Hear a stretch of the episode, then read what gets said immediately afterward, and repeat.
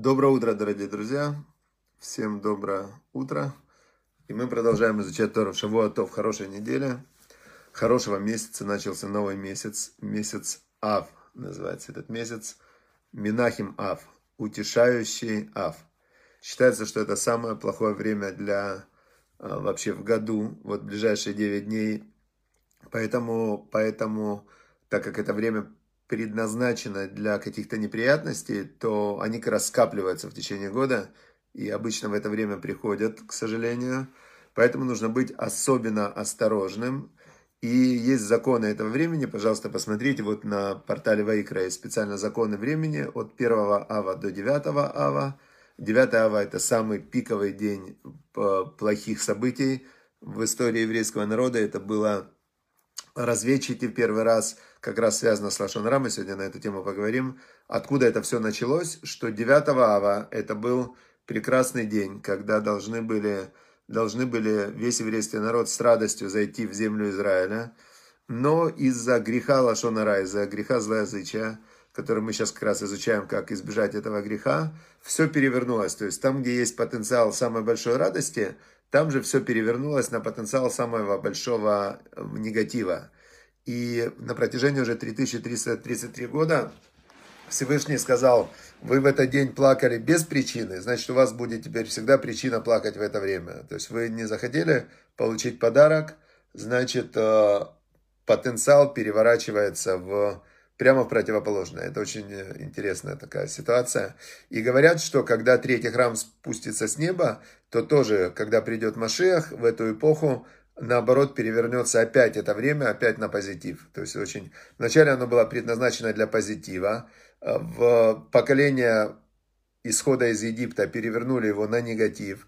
С тех пор весь негатив, который должен прийти, приходит именно в это, в это время включая там изгнание из Испании евреев 1492 год, 9 ава, выселение, даже выселение Гушкатифа, когда Шарон подписывал документ, чтобы евреев э, изгнать из Гушкатифа, в нашем поколении, это было недавно, он подписал там какого-то июля или какого-то августа, не помню, подписал. А потом, когда это время приближалось, вдруг посмотрели на еврейский календарь, 9 ава, представляете, 9 ава в нашем поколении тоже изгнание попало на этот страшный день.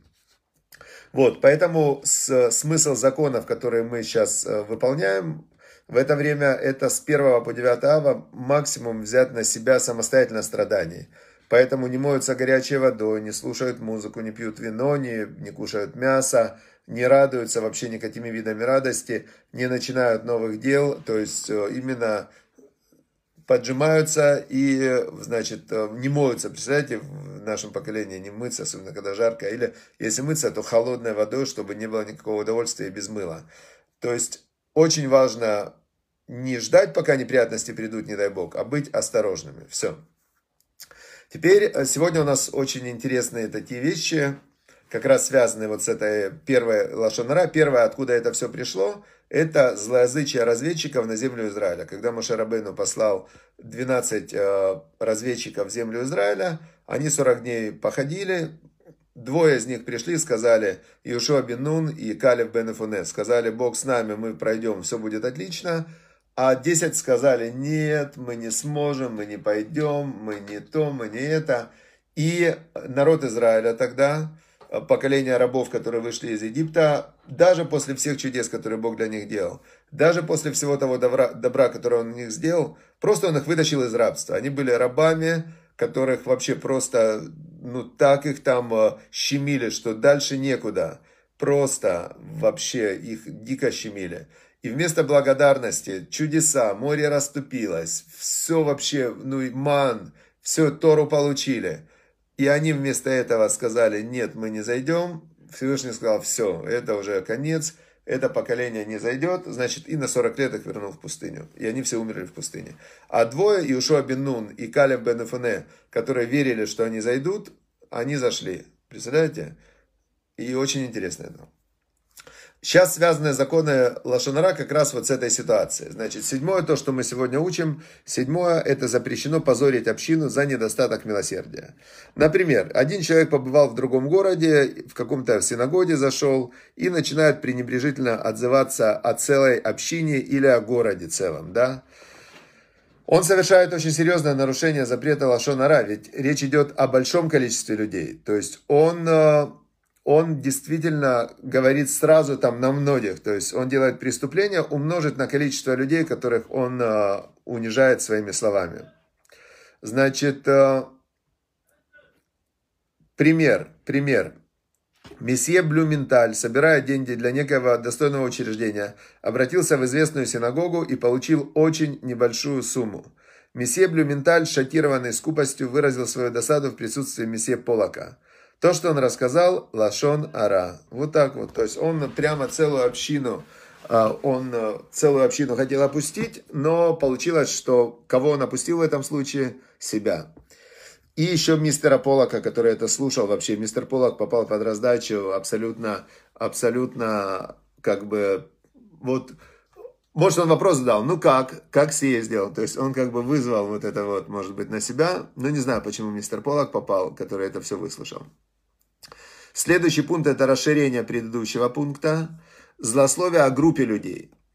О большой группе людей запрещено злословить, даже если при этом мы не упоминаем конкретных фамилий. Поэтому запрещено злословить об этнических и религиозных группах. Например, говорить, что Аштиназим, выходцы из европейских стран, такие-то и такие-то, Сфарадим, такие-то, такие-то, марокканцы, хасиды, литвати, а, русские евреи и так далее. То есть нельзя обобщать. А, любое обобщение, представляете, вот кто-то скажет, вот там все Э, все русские, которые русскоязычные евреи, они не религиозные, они там такие сети. Теперь а Любавич Рэбе был тоже русскоязычный, и Равыцкак Зильбер был русскоязычный, и еще множество, тысячи, тысячи, тысячи есть праведных людей. И человек, который обобщает и говорит э, о группе людей плохо – то он не просто о группе людей говорит, в эту же группу включены и праведники, он и праведников оскорбляет, и святых людей там, и вообще лучше не обобщать. Понятно. Хорошо. Теперь и девятый пункт, это еще больше расширение этой, э, этого закона, Страшный грех дурно говорить о народе Израиля. Никогда не говорите ничего предосудительного ни о евреях в целом, ни обо всех израильтянах. Они все делают неправильно, с этим народом невозможно жить, я с трудом существую в этой стране и так далее. Теперь а, каждый человек, вот пишет Гарри Крома, еврей, еврею рознь. Все, все люди друг другу рознь. Каждый человек, он отдельно от других. И мало этого, каждый человек в разные периоды своей жизни, он тоже разный. И сказать на человека повесить ярлык, это неправильно. На группу людей повесить ярлык, это неправильно. На весь народ повесить ярлык, это еще более неправильно. И в зависимости от количества людей, на которые, на которые упала лошонара, грех того, кто сказал, увеличивается. То есть это чистая математика. Одно дело, когда ты э, пытаешься одного человека принизить и говоришь, он вот такой-то, такой-то, там его принижаешь. Другое дело, когда ты весь народ принижаешь, да, это вообще, ну понятно, умножить на 7 миллионов. Все. Поэтому говорить лучше или хорошо, или ничего. Но если вы все-таки решили сказать о ком-то плохо, то нужно максимально э, минимизировать и э, сконцентрировать вот этот свой вопрос, не используя слова не все, всегда. То есть любые обобщения, которые человек делает, они по сути своей э, бессмысленны и, и э, ну, как бы, кто хочет говорить вещь бессмысленную и бредовую? Никто. Обобщение, оно является признаком того, что вы говорите вещь не, нечестную, неправильную, не фактическую. Например, если я скажу, что женщины всегда ошибаются, ну как это можно так сказать? Это бред. Как я взял всех женщин, которые, среди них есть там Софья Ковалевская, среди женщин есть э, я не знаю, какие-то, это, Кюри, которая физик была, но она же не ошибалась, Кюри, точно на какие-то уравнения решала 2 на 2. Да вообще любая женщина может посчитать 2 умножить на 2 равно 4. Значит, само по себе выражение «все женщины ошибаются» бессмысленно и является обманом и лошонара на женщин. Понятна идея? То есть, а, как один отец объяснял сыну своему, говорит, сынок говорит, тот, кто обобщает, и он а, уверен сто процентов в своей правоте, он, скорее всего, дурак, потому что, потому что невозможно быть э, уверенным на сто процентов, да, ты же не можешь знать все. Сын ему говорит, папа, ты уверен в этом? Он говорит, я тебе говорю, сто процентов. То есть, когда ты даже знаешь об этом законе не обобщать, но, но свойство мышления человека обобщать. То есть, это как бы свойство ума. И здесь нас предупреждают, будьте осторожны, потому что обобщение там, э, что женщины на женщин, это одно дело. Обобщение на народ Израиля, это другое дело, потому что Всевышний дал клятву Аврааму, Аврааму, про отцу Аврааму, благословляющий тебя будет благословлен, а проклинающий тебя будет проклят.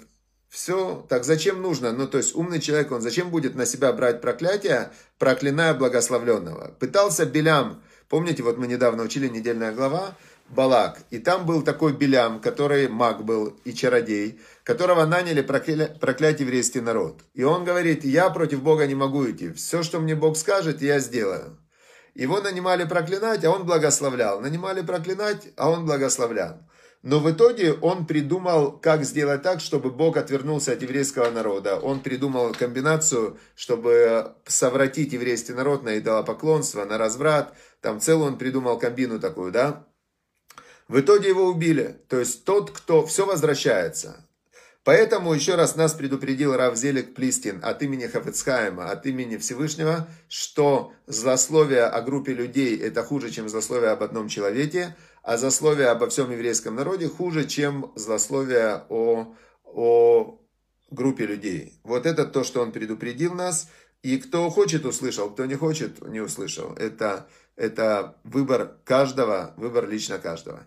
И вот сегодня хотел, э, как раз я на эту тему думал, и нашел одну историю, в которой мы видим, как злословие влияет на судьбы людей. И бывает ситуация, когда злословие приносит пользу. Это очень удивительная э, ситуация. Сейчас мы этот закон, я хочу, чтобы мы рассмотрели на одной истории. Даже на двух историях, я расскажу две истории. А, значит, сейчас э, Дамир в... Сегодня я про цдаку не буду, давайте еще, вопрос важный, будем в следующий раз еще на эту тему говорить. Цдака спасает от смерти, все, это факт. Значит, История про то, как злословие спасло царя Давида. Был такой великий царь, царь Давид. Э, псалмы Давида все знают, то есть это псалмы Таилим на иврите, это его молитвы. Он был великий праведный царь, папа царя Соломона, Шлома Амелаха, который построил первый Иерусалимский храм. И от царя Давида пойдет э, Машех, Мессия пойдет из рода царя Давида. То есть это род, который Всевышний он их помазал на царствование до конца времен. Теперь, значит, была у него такая история.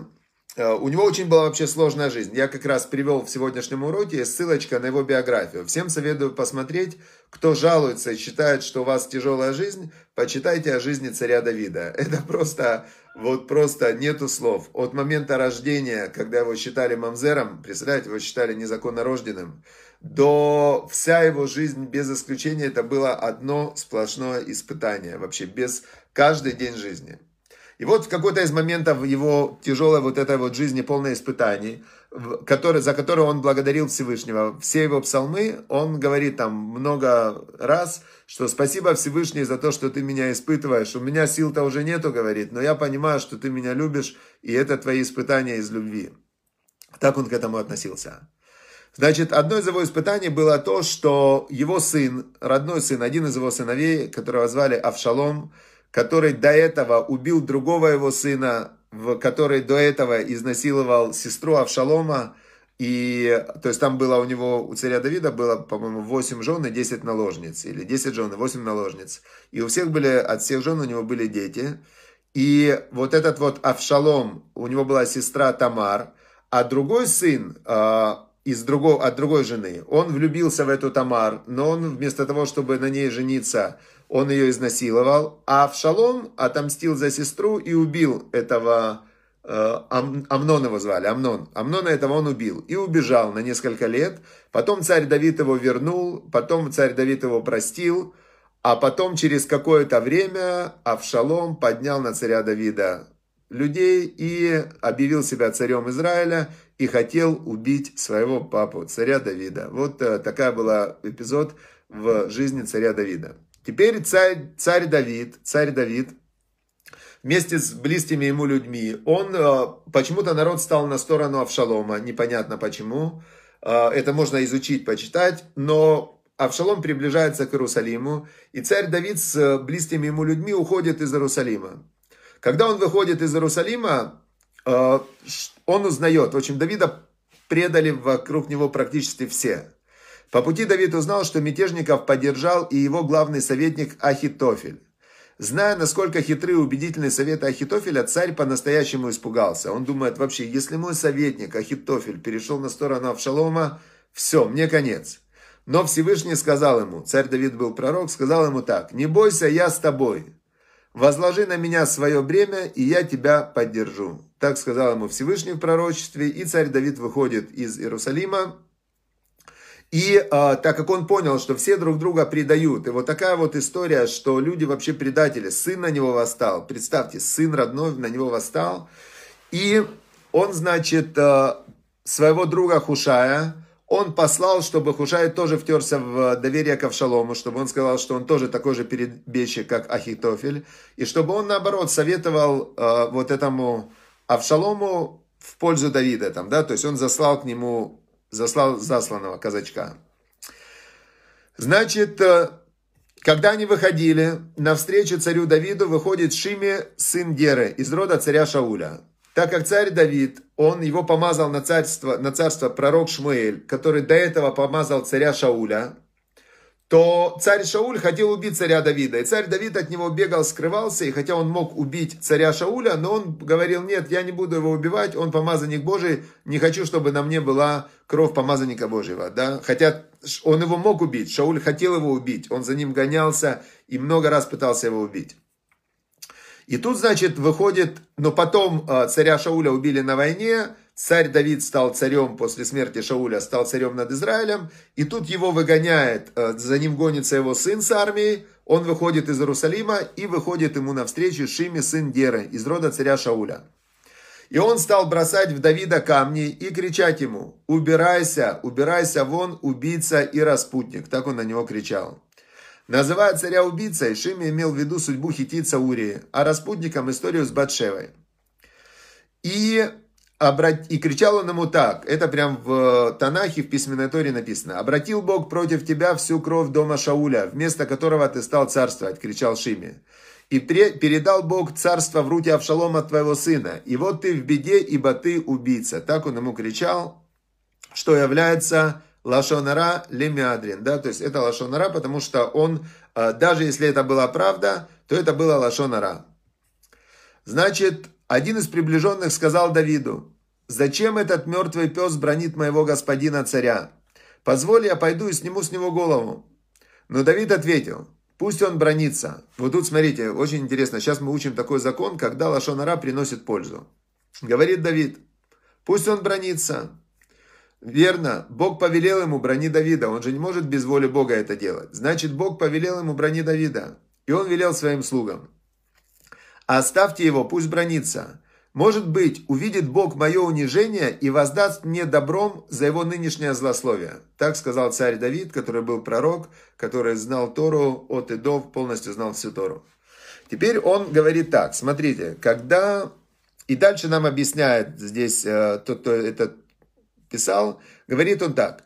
Унижение, испытанное Давидом от Шими, сына Геры, превосходило все страдания, которые он претерпел до этого дня. И когда Давид ни слова не ответил на оскорбление, его грехи искупились. Это написано в книге Зоар. А в Мидраше объяснено, каждый, кто слышит, как его проклинают и молчит, хотя в его силах совершить возмездие, становится как бы подобным Богу. Ведь Бог тоже слышит, как народы мира поносят его у него на глазах, и он может истребить их в одно мгновение, и молчит. Всевышний же тоже мог бы уничтожить всех этих э, и идолопоклонников, и атеистов, и всех-всех-всех он мог бы в три секунды весь мир уничтожить. Но он терпит. Так и Давид слышал, как его проклинают, и молчал. И поскольку Давид не дал убить Шиме, от того произошел праведный Мордыхай. Значит, что здесь получается? Получается здесь э, очень интересная вещь, что злословие, которое идет на человека, если человек его слышит, и он не отвечает тем же, если человек его слышит, и он мог бы ответить, но он э, сдержался, и он не стал таким же точно производителем зла, то тот, кто его злословит, он, получается, снимает с человека, вернее, не он снимает, понятно, с его помощью человека снимаются его какие-то очень серьезные грехи, и он этим самым сильно очищается, потому что злословие это страдание, то человек, на которого говорят злоязычие, он от этого, конечно, страдает, но если он не отвечает, то это страдание снимает с него очень много других страданий, которые могли бы на него прийти. И есть, здесь я вспомнил еще одну историю, история про Раби Нахмана из Бреслова. Раби Нахман в 1798, по-моему, году, он совершил путешествие, оно длилось больше года, путешествие в землю Израиля. Это была очень сложная целая книга, как он ехал, и это было год, больше года путешествия в военные действия, там их э, грабили, там убивали, в общем, страшное было путешествие. И вот, когда они уже ехали обратно, в одном месте, в, они были в гостинице, и там было еще три еврея. И они начали насмехаться над ними, они выглядели плохо, были уставшие, не было у них сил. И эти трое начали над ними насмехаться и их позорить, его и его ученика, который был с ним. И Раби Нахман, э, ученик хотел сказать, что это внук Бальшемтова, что это великий цадик, праведник, хотел их как-то остановить. Но сказал ему Раби Нахман те же слова, которые сказал царь Давид своим помощникам. Он говорит, пусть бронится. Верно, Бог велел ему брони только Раби Нахмана, да? И он сказал, не оставьте, может быть, увидит Бог мое унижение и воздаст мне добром за его нынешнее злословие. И он это сказал своему ученику и объяснил, что сейчас с меня, через это мое страдание, Бог снимает какие-то очень страшные э, наказания, которые надо мной висят, какие-то страшные там расплаты, расчеты. И э, вот в этом вот позитивная сторона Лашонара, что тот, кто говорит э, на кого-то Лашонара, он с него, можно сказать, снимает если тот промолчал. Если тот не промолчал, то только этот круг раскручивается, раскручивается и раскручивается. То есть здесь нет никакого позитива.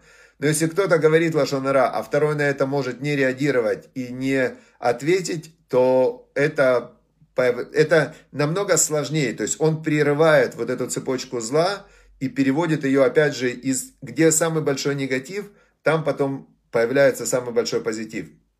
Это то, что происходит 9 ава. Там, где они должны были зайти в землю Израиля и построить храм, и все было, должно было быть отлично, там же образовалась огромная яма. То есть они не приняли подарок Всевышнего. Там, где теперь огромная яма, и если произойдет раскаяние, чува, и вместо того, как было тогда, опять еврейский народ э, сделает шуву и обратится к Всевышнему, скажет, все, прости нас, то опять спустится с неба третий храм, и все будет великолепно. Вот. Поэтому, а дальше каждый сам думает, каждый сам думает. Это такой очень серьезный лайфхак из книги Зоар, из, э, это самые тайны тайны Торы.